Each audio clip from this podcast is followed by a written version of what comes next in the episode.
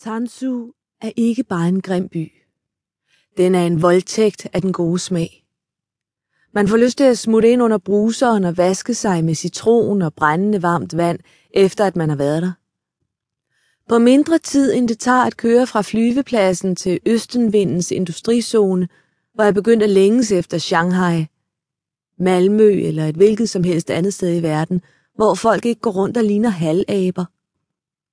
Byens indbyggere består af 5,4 millioner tumlinge med overbid.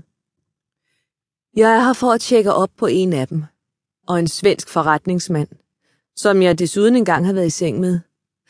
Et fejltrin, for før jeg mødte mit livs kærlighed, Love. Mere om ham lidt senere. Vil jeg gerne væk herfra? Vil man gerne have et bad efter en voldtægt?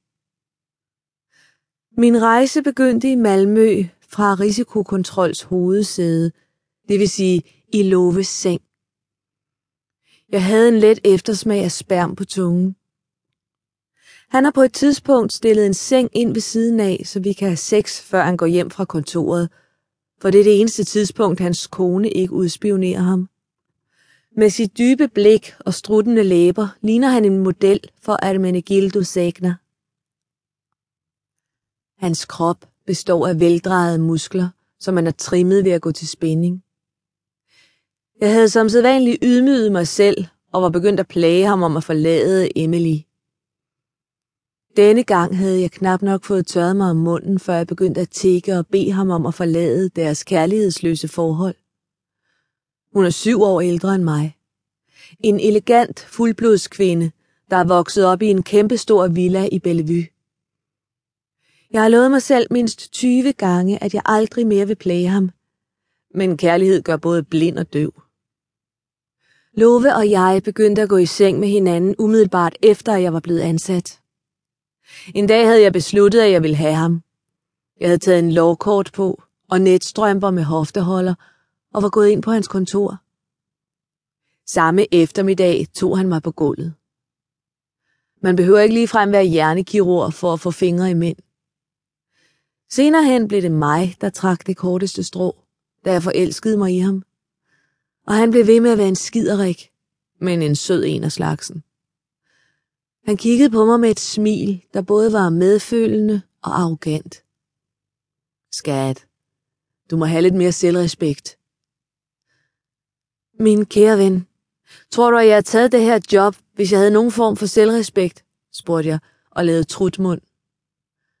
Hampus, min eks, ville have synes, at mit job var på samme niveau som en lagerforvalters i Polen. Men på den anden side synes Hampus også, at det var mere etisk korrekt at køre taxa sort, frem for at unde staten et par skattekroner. Virkeligheden er én ting. Noget andet er beskidte taberes vrangforestillinger. Jeg var stadig irriteret på Hampus. Han havde været en smutter i min store forkromede plan. I de seneste måneder har jeg været bekymret for, at Love vil gå hen og blive min næste store fejltagelse. Han kiggede bønfaldende på mig. Jeg lover at tale med Emily, hvis du ordner det her job, sagde han. Det så ud til, at min indsats havde givet pote. Du skal fortælle hende om os. Det lover jeg, sagde han. Jeg burde have gjort det for længe siden. Okay, it's a deal, sagde jeg. Selvfølgelig var han desperat efter at få mig til at tage det her job.